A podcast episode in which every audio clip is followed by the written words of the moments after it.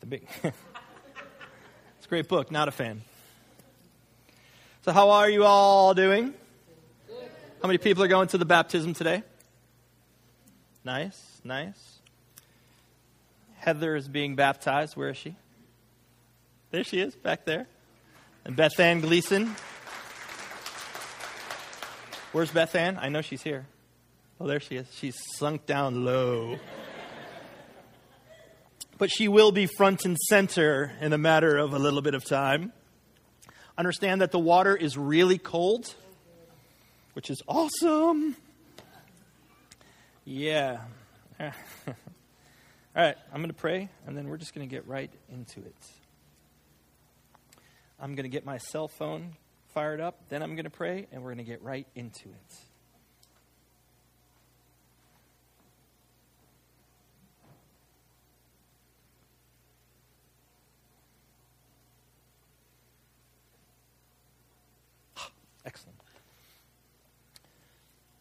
So, God, we gather in the name of Jesus this morning.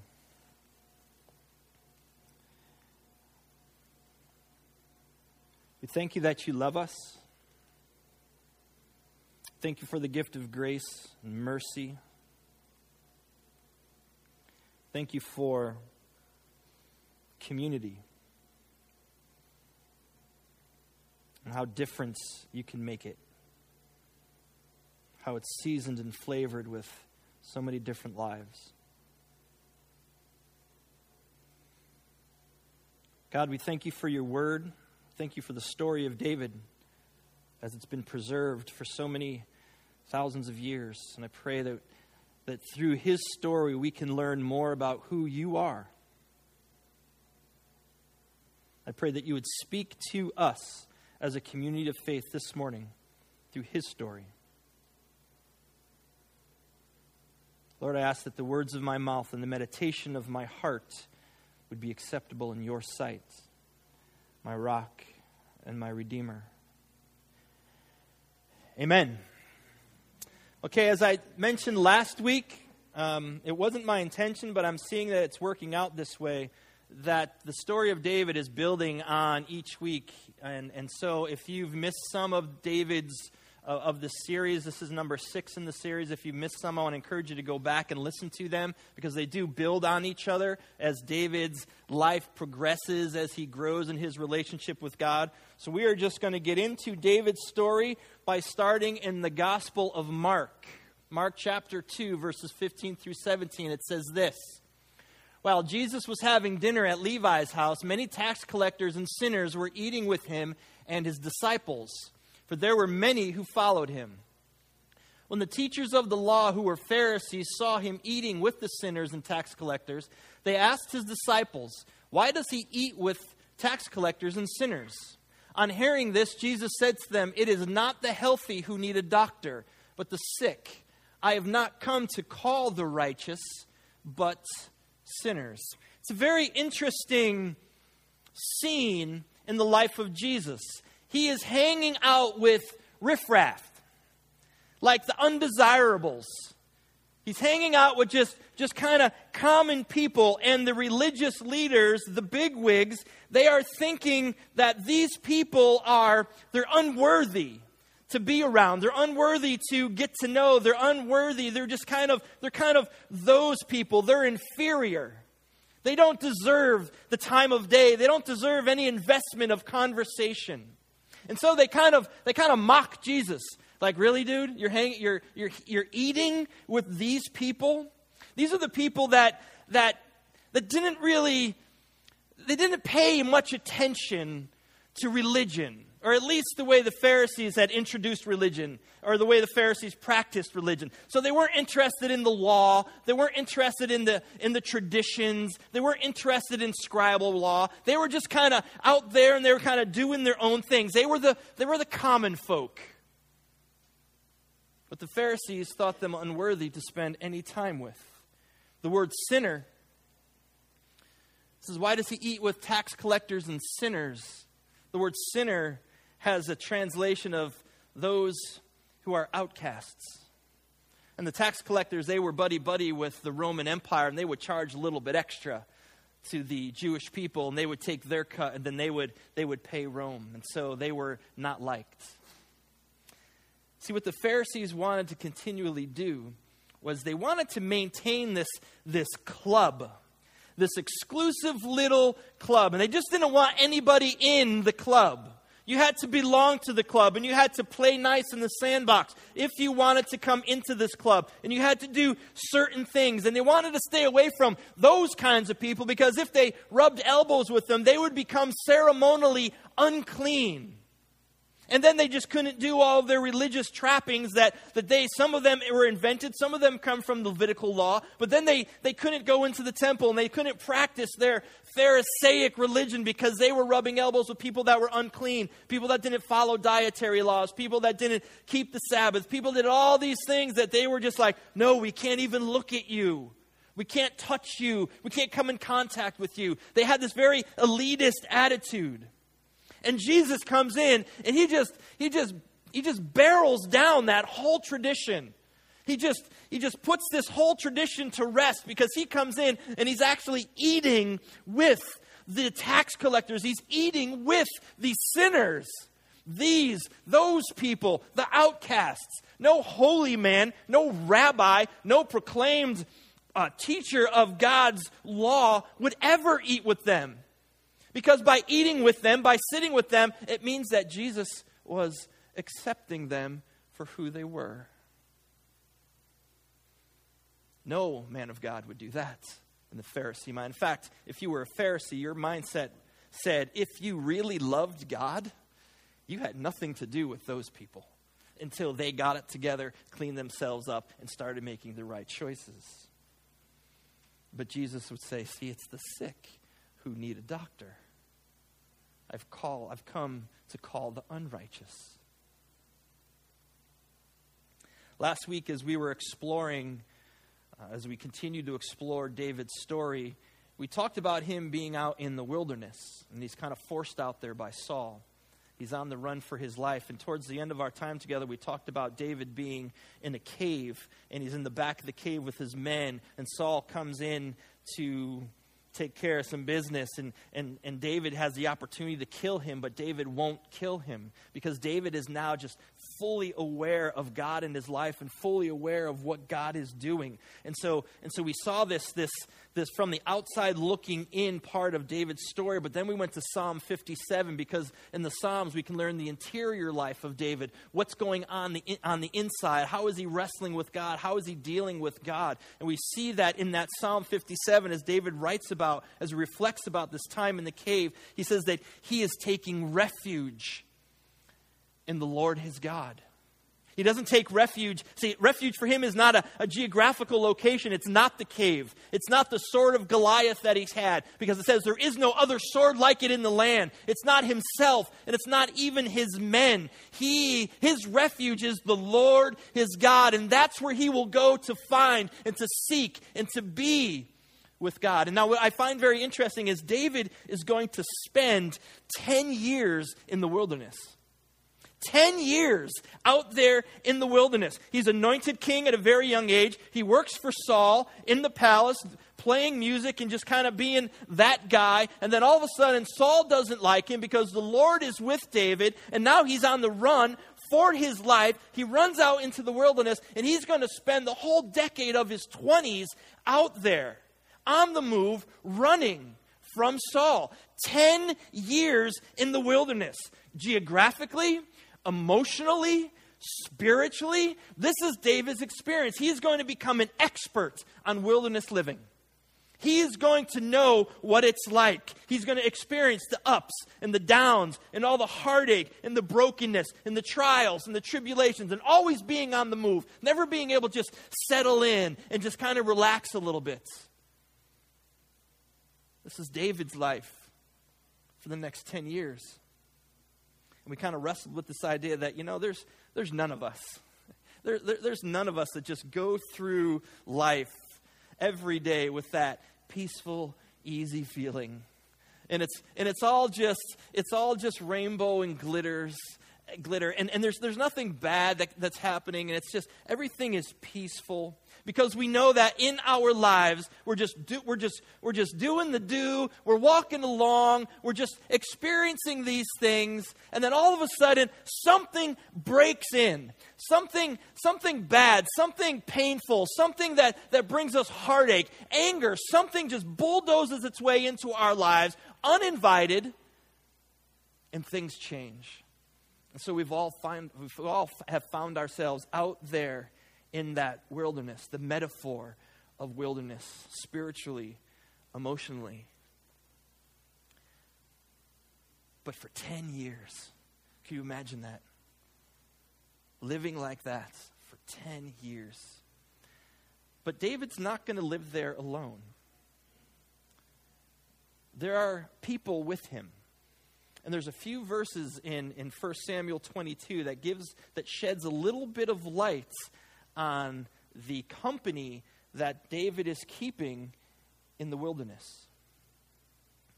1 Samuel 22. David left Gath and escaped to the cave of Adullam.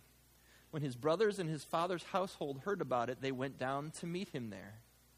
All those who were in distress or in debt or discontented gathered around him, and he became their commander. About 400 men were with him. And so David is out in the wilderness, and with him there is a people that have gathered around with him, and they are becoming a community. And maybe, you know, it's, it's not like these are your everyday kind of people. Well, actually, maybe they are your everyday kind of people. These are the, the, the in debt, the distressed, the discontent people. But first, it says that his family meets him there. Maybe his family is a little bit nervous. David's being hunted by the king. And so maybe they think that since the king can't find David, they're going to come after us. So they hook up with David. And a few verses later, it says that David takes his mom and dad to a place and he kind of hunkers them down and sets them up because he doesn't want them with him, I guess, running in the wilderness.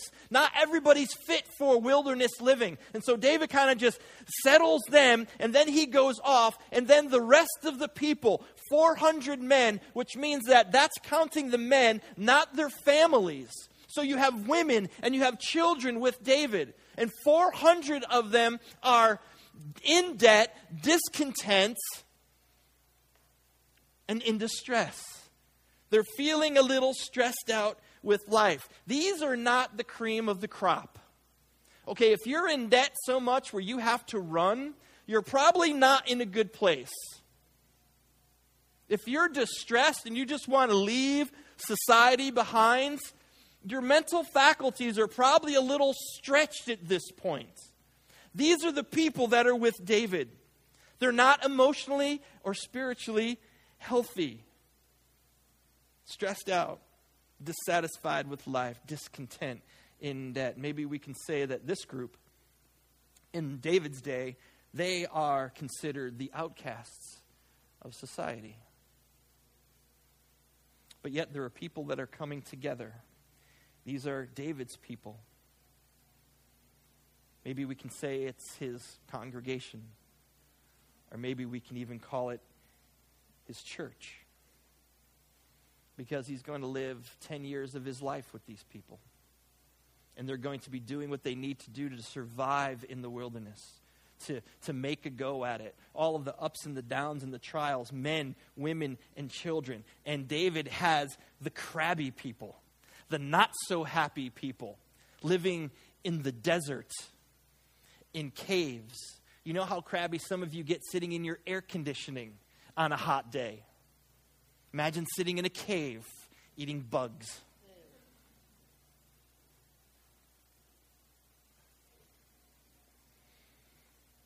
But one of the things that the story doesn't tell me is the spiritual makeup of this group. There's nothing really in there about it. So I'm going to make some assumptions that I believe are safe assumptions because we know that David is a man of prayer who is learning what it means to deal with God out in the wilderness. David, David is aware of God. David is, is aware of God's activity. And so I would have to believe that David is teaching these people what it means to deal with God out here in the harshness of the wilderness. And I have to, have to believe that these people are experiencing God through David as David looks to God for his refuge, to take refuge in him. And so there's something that God is doing in these people and around these people. So you have, you have David, and he's their commander, and you've got about 400 disgruntled men and their families. And, and, and David is learning and he's teaching and he's pointing people, helping them realize what God is doing. And even though they're in this hard place, God is at work, working out his plan, working out his purposes in these people because these people are being led by David. God is working out his salvation in people who need to be saved. See, it's the sick that need a doctor. Jesus has come to call the unrighteous. And wherever there is a group of people doing life together, and God is working out his plans and his purposes in this gathered group of people, today we would call that group a community of faith, or we would call them a church.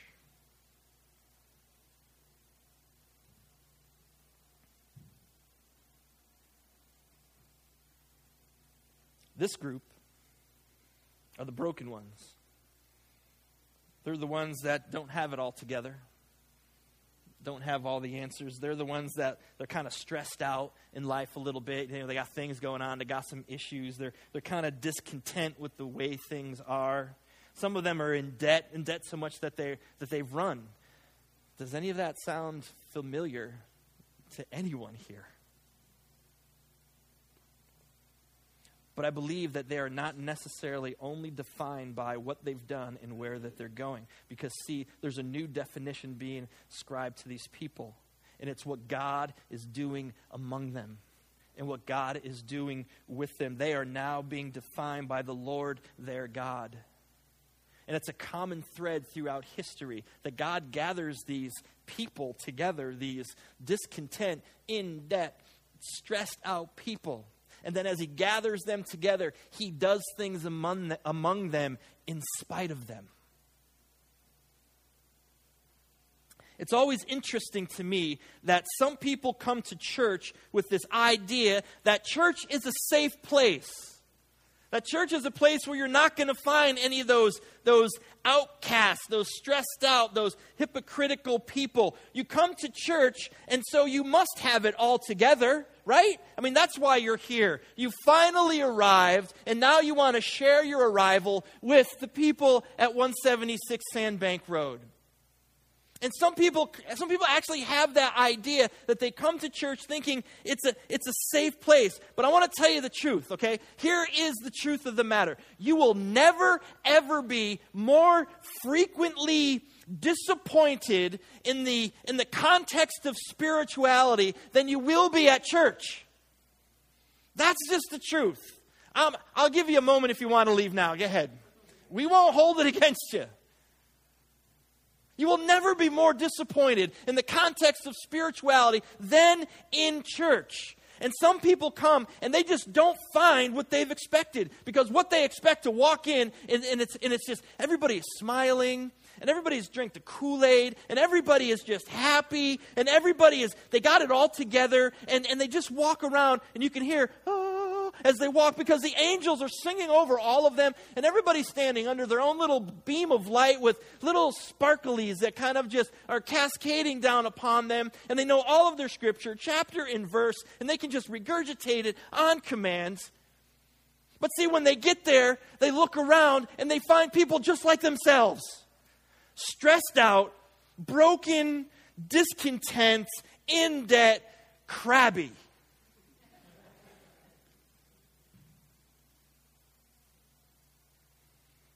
I would even argue this that if church is not a messy place when you get here, then you're not in church. See, we call that a country club. Because at a country club, you pay your dues to get in, and you got to look good at the country club. And you got to maintain status quo. Like if Buffy sees you and you're not like eating the right meal or something, things go really bad for you. And so you just kind of keep all of what's going on inside you. You just kind of keep it down there. You keep it at home. You don't share anything at the country club because it's all this, this plastic conformity that you got to look good.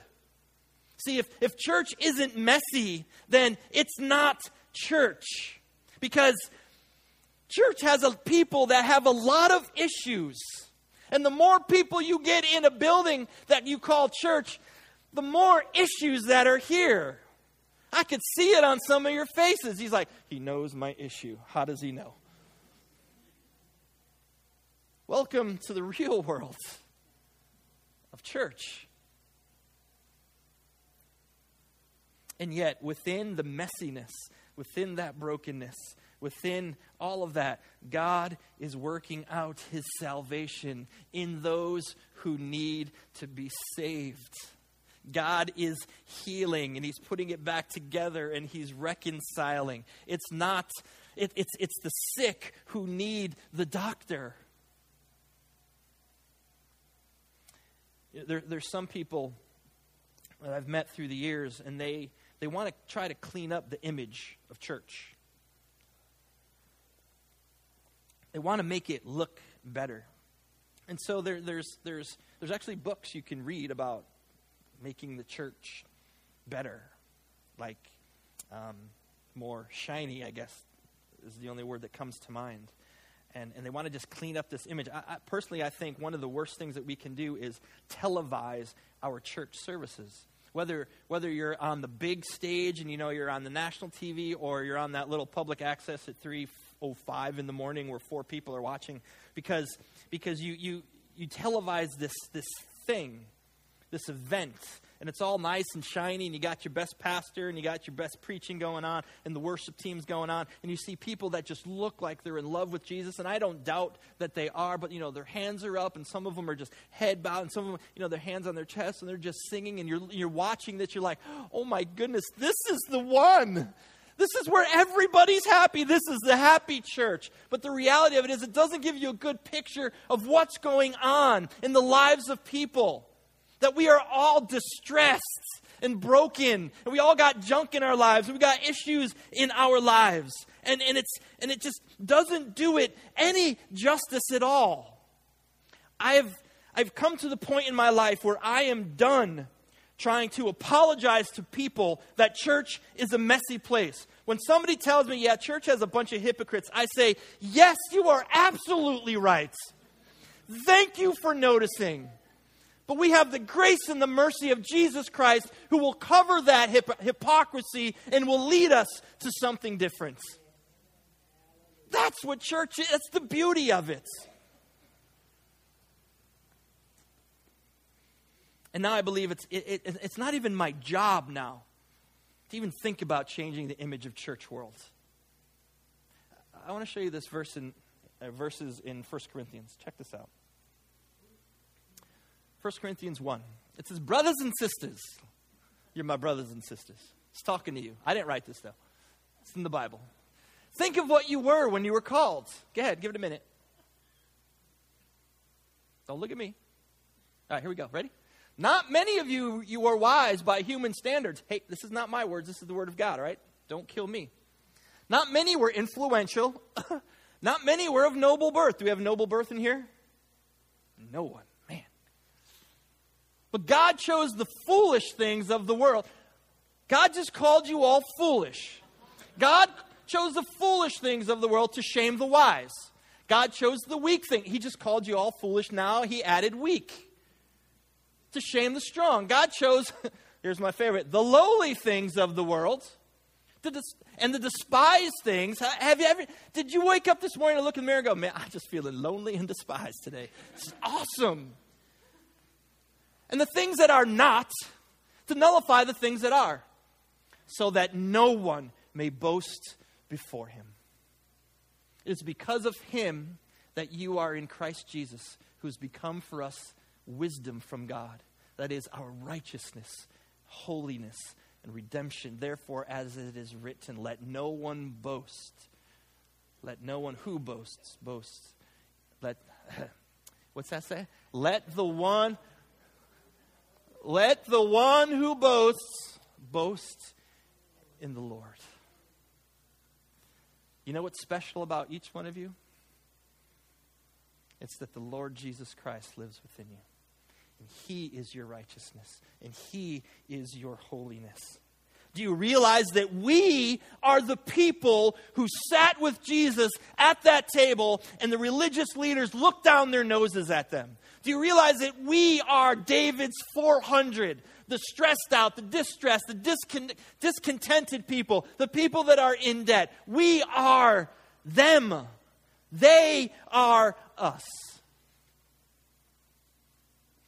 You know, it's funny that oftentimes in church, we find ourselves with people who we normally wouldn't choose to be with. and I believe that people, people wouldn't normally choose to be with us.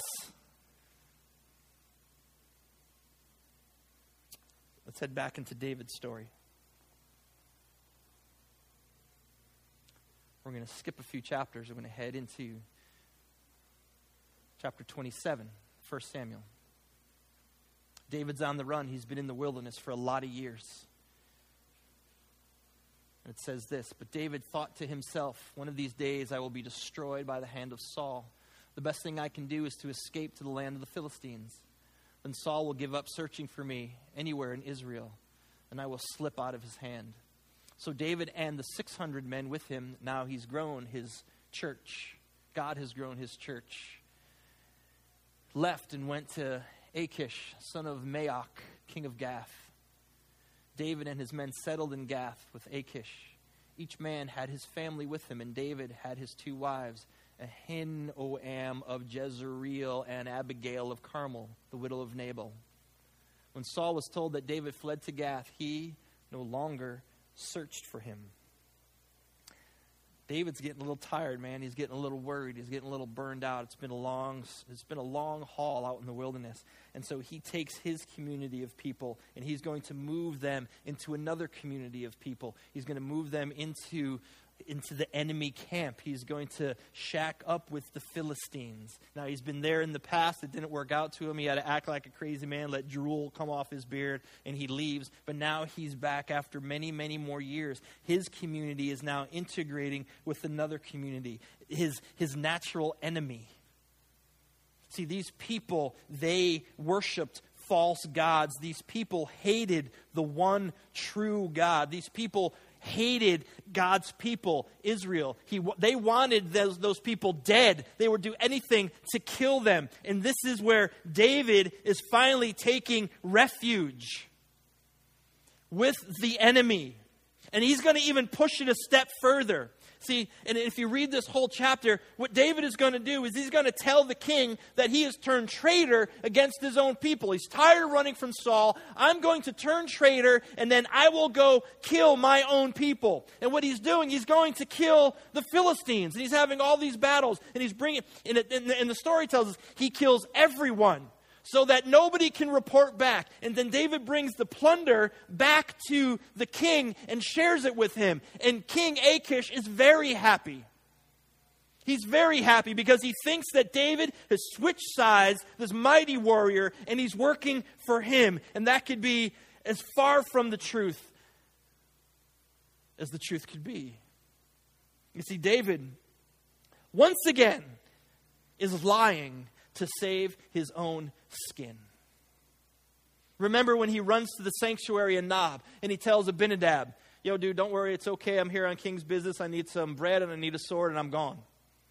He lies to save his own skin. Once again, David comes under comes into this this kingdom under false pretense and he lies. Now, there's two ways that we can define this whole situation. There's two ways that David has been defined in this. The first way is to, to condemn him for lying. He should know better by now. He's dealt with God for many, many years out in the wilderness. He should know the, the, the faithfulness of God. And so we should condemn him for lying. God hates lying no matter what.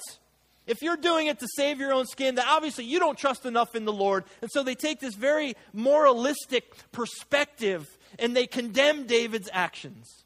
Or we can take it another way that most scholars will, and we could we can say uh, we take it from a secular perspective. That look at Look at how smart David is, how he just how he set himself up in this way. He kind of entered into the ways of the world and he utilized a little manipulation to kind of weasel his way in. Now his wives they have a little better uh, standard of living. They're living in a kingdom and and and they, it's going on for him right now and we congratulate David.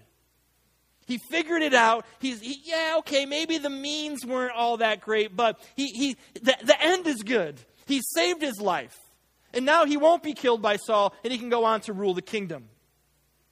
But if you read the entire story, 24, chapters 24, 25, 26, 27, if you go on, if you read David's entire story, it's not, it's not a moralistic plan, it's not a secular plan. What I see is God working and moving in spite of David's decision. It's God it's, it's our God saves. That's the story that's being unfolded in all of this. Not just, oh, look at what David's doing. He's a bum. Or look at how smart David is. Look how he's figured this all out. That's not the point. It's our God saves in spite of David.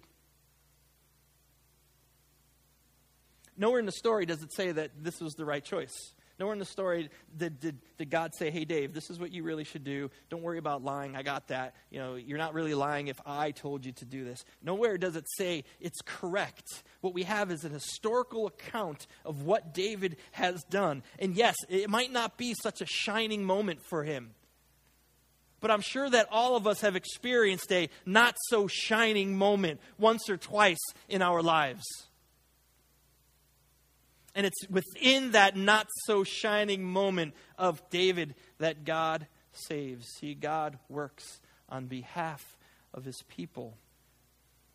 You have to have, you have to, you have to, you have to, you have to, you have to, you have to understand that the spiritual life, biblical spirituality, has nothing to do what you can do for God to understand biblical spirituality, to understand the gospel, you have to understand it is always about what God is doing for us, what God is doing in us and around us and for us, what He has done in the past, what He is doing now, and what He will do in the future. That is the gospel. It's not about what we can do, what we can muster. If I only, if I only. I use the phrase that we always should all over ourselves.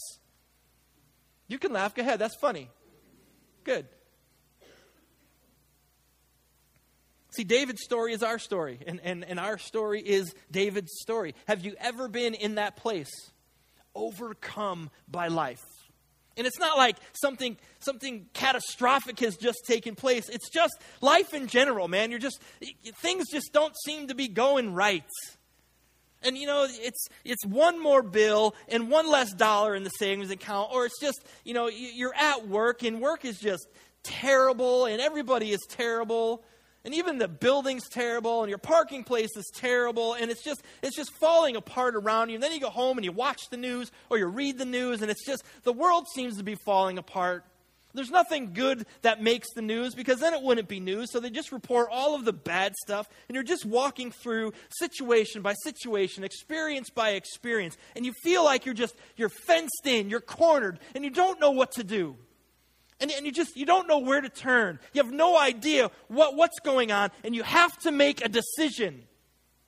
Because you're tired of it something's got to give and you have to make a decision and maybe you're thinking well this is not going to be the best decision but it's going to alleviate some of that stress some of that pressure and, and, you, and you fight with this, in, this, this internal tension that's going on man, if, if I just do this, then it's gonna, it's, this is going to be a little bit better, but I know it's not probably the, the best thing to do. And you kind of beat yourself up over it. But you, in the end, you make the poor choice. Maybe in the end, you make the wrong choice. And you did it. And you don't feel completely right about it, but at least now you can take a little bit of a breath. And it feels just a little bit better. I'm going to tell you something, and I want you to hear this. in that very moment, in that very moment, God is sovereign. In that moment, God is always sovereign in every moment.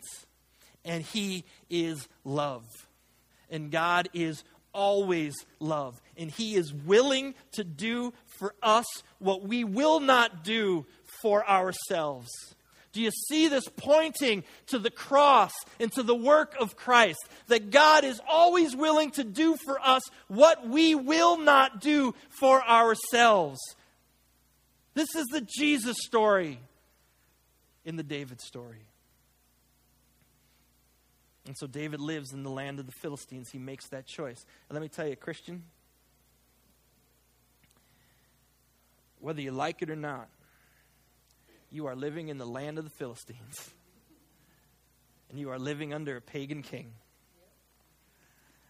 And, and you have chosen to live here. It's your choice. I choose to live here. I love our country, don't get me wrong. I love the United States, love the freedoms that we have here. I love I love I love living in our country. I've traveled to many, many different countries. I like this one best but we are still living in the land of the Philistines, and we have made that choice. And sometimes as we walk through this life, we don't know what to do. We don't know how to handle this. We don't know what, what we should be doing or what we shouldn't be doing. But we, but we live here. And so, and so many of us, we send our kids to schools who teach theories that, that blatantly go against the Word of God and they won't even allow an open and honest dialogue from a biblical perspective. No, they just they just they go this one direction. And we choose to send our children there.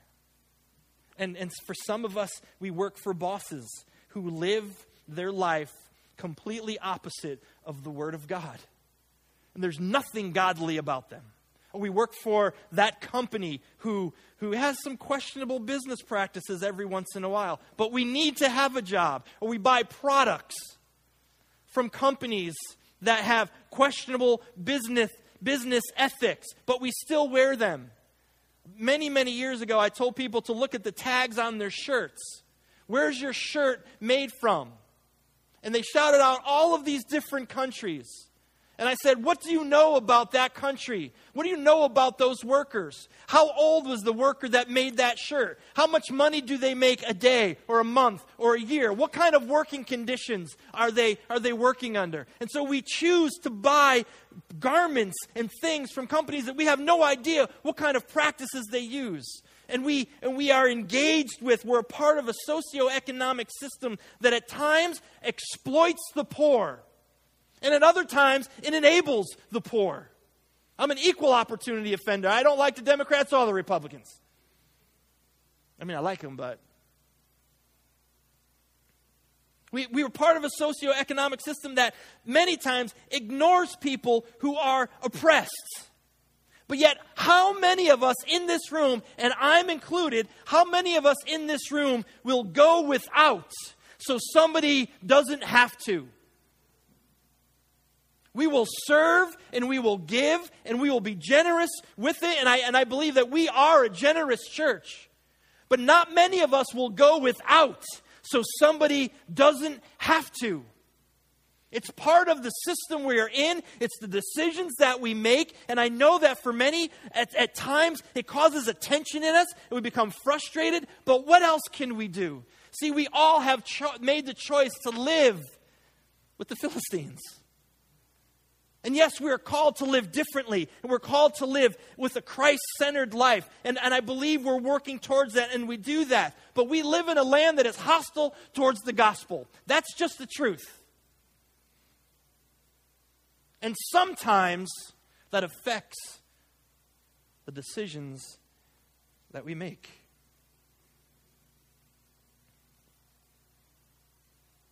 But here's the good news. You ready? It even gets better than the good news I had before. This is really good news. God will work out his plan even if we never lifted a finger to help him. Okay, it even gets better. Are you ready for this? Okay, right, right. God is working out his plan, even when we are actively making the wrong choice. You see, God's plan never gets thwarted. There's never a roadblock. It's never something that stalls. He never has to regroup and go, All right, we might have to come at this at a different angle, Jesus. What do you think? That's never a conversation that he has. God's plan will always work out in exactly the time frame that He has planned it to work out, whether we are part of it or we choose not to be a part of it. And I want to encourage you all to be a part of it as much as you possibly can because you will miss out on the blessings and the rhythms and the harmonies that He has for us, His people. But don't think because you have failed, you just ruined it for all eternity. That God's got to regroup now because you made a wrong choice. I will bet you that, John, did we count how many people are here today? How many? There's 143 people today. I will bet you that there are going to be there's going to be 300 wrong choices made by the end of the day today. And that's only with 10 people. Now times that by all of the rest. God's plan is never thwarted. Never. All right. I've lost my feed here. Let's try to get it back. I'm going to continue on the story of David. Then David said to Achish, If I have found favor in your eyes, let a place be assigned to me in one of the country towns that I may live there. Why should your servant live in the royal city with you? So on that day, Achish gave him Ziklag, and it's belonged to the kings of Judah ever since. David lived in Philistine ter- territory a year and four months.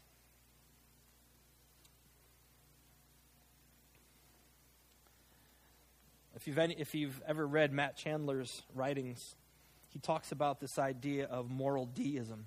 And, and what, he, what he describes it as is God doesn't become God, but morality becomes our God. And so we strive to be as good as we possibly can because that's how we think we, we get in favor with God. If, if we're good, if we, just, if we just get a little better, if we're better, if we're better. Now, that doesn't give us license to be a bunch of doofuses and idiots, but, but it's not, we're not, we don't earn anything from God. See, moral deism kills biblical spirituality because it does make it all about us, what we can do. It tells us that there's a very clean, precise set of moralistic rules and that we actually in and of ourselves we have the power to follow them and we just make dumb choices. But you can make better choices all the time and you can figure this all out on your own. But you see as you live in that moralistic uh, mindset in that moralistic deism mindset you will find that you can't. There's it's just impossible to behave all of the time. And so there's there's just it's just this thing of there's absolutely no grace in it and, and, and, and I've come across people who just look down, um, at, down their noses at people because they have done this and they have done that, and they actually believe that they are better than them. You know, the Bible, Jesus, what did he teach? He said, if you call your brother a fool, you're in danger of the fire of hell. That doesn't leave a lot of wiggle room. And then there's this, this other, the other side of it is a, is a secular deism where you look, you look to learn the ways of the world and you look to kind of harness and manipulate the way the world operates. And if you can just figure that all out, then you, then you take your life and you sprinkle a little God into your life. And, and and so God becomes just one of many seasonings that you put into your life. And so you can season it also with, with economic status and intellectual status and social status and religious status.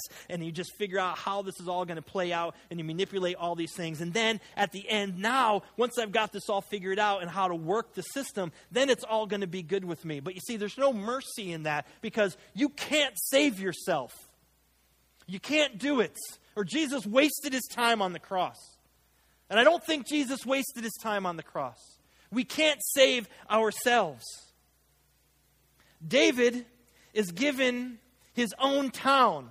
And now he has 600 men with their wives, with their children, the discontent, the distressed, the in debt, the not so happy crowd. They are now all gathered into one place. I believe the address was 176 Sandbank Road, Ziklag.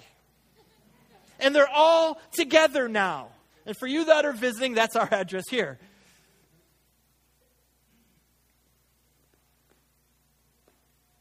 Sometimes Christians end up with other Christians that they wouldn't have chosen to end up with. Sometimes people have ended up with you and you wouldn't have been their first choice either. And see, that's the reality of church. It's difficult sometimes to realize that God isn't just in the business of saving the nice people, the ones that are always smiling that he's, that he's, that he's just not saving the happy go lucky people who are going to agree with me all of the time. The people that when I walk into the room, they genuflect on one knee and say, Welcome. God isn't just going to save those people, He's going to save the crabby ones, the discontent, the stressed out, the broken, the ones with issues God is looking to save you and I. Because we are those people. And God is working in you, and God is working in me, a bunch of stressed out sinners. We are a community of stories that are taking place simultaneously and we are affected by others, and we, our story, affects others. And if you read the Bible with any integrity at all, you will understand that we cannot survive alone. We cannot survive the journey alone, and we definitely cannot survive the wilderness alone. We need the community of riffraff to come together and to support us. We need it. It's not an option. We need the community that God is working in, even if you cannot visibly see it. Because spirituality, spirituality many times doesn't look very, very spiritual. Spirituality, biblical spirituality, God work, Jesus work, doesn't always look very spiritual. It looks just like life. With the ups and the downs and the struggle and the push and the pull. And so every single day, every boring, run of the mill, mountaintop one day, valley the next day, mundane, same old, same old day in life is saturated with the Father and the Son and the Holy Spirit. And they are working in us, and they are working around us, and they are working through us. And I would say, most importantly, they, they, Jesus, God, the Holy Spirit, they are working in spite of us. I want to welcome you all to church. I love you guys more than you'll know. I'll see you next week. If you're going to come watch some people share their story of what God's doing it, we're going to meet there in Southington at 11:30. Peace. That means you can go.